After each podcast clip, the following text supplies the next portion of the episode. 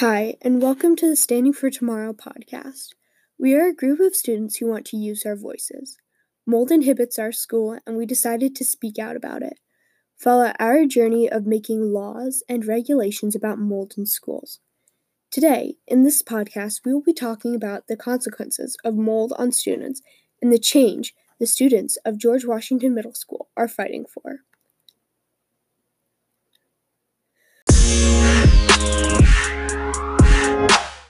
From September 6th to June 20th, over 1,400 students come to learn at George Washington Middle School. One science classroom was particularly largely impacted by the growing black mold in their room. The students of room 109 were moved to a different learning space, which still had mold in it. Most of the mold found in room 109 were Stachybotrys, the most toxic type of mold, and Cladosporium, the third most toxic type. Inhaling the spores from these types of mold can lead to permanent damage to your nasal and to your lungs.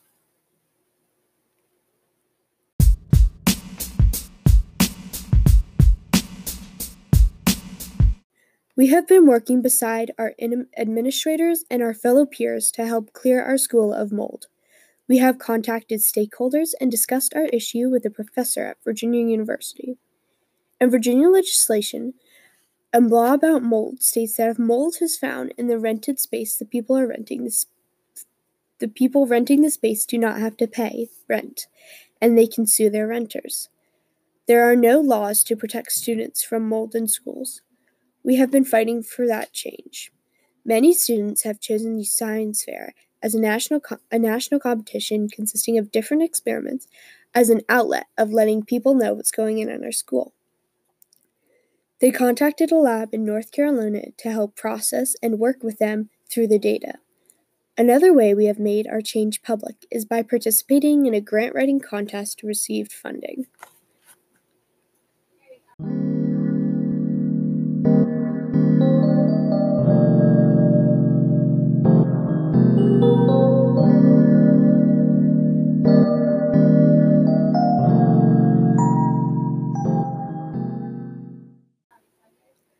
Thank you for listening to the first episode of Standing for Tomorrow.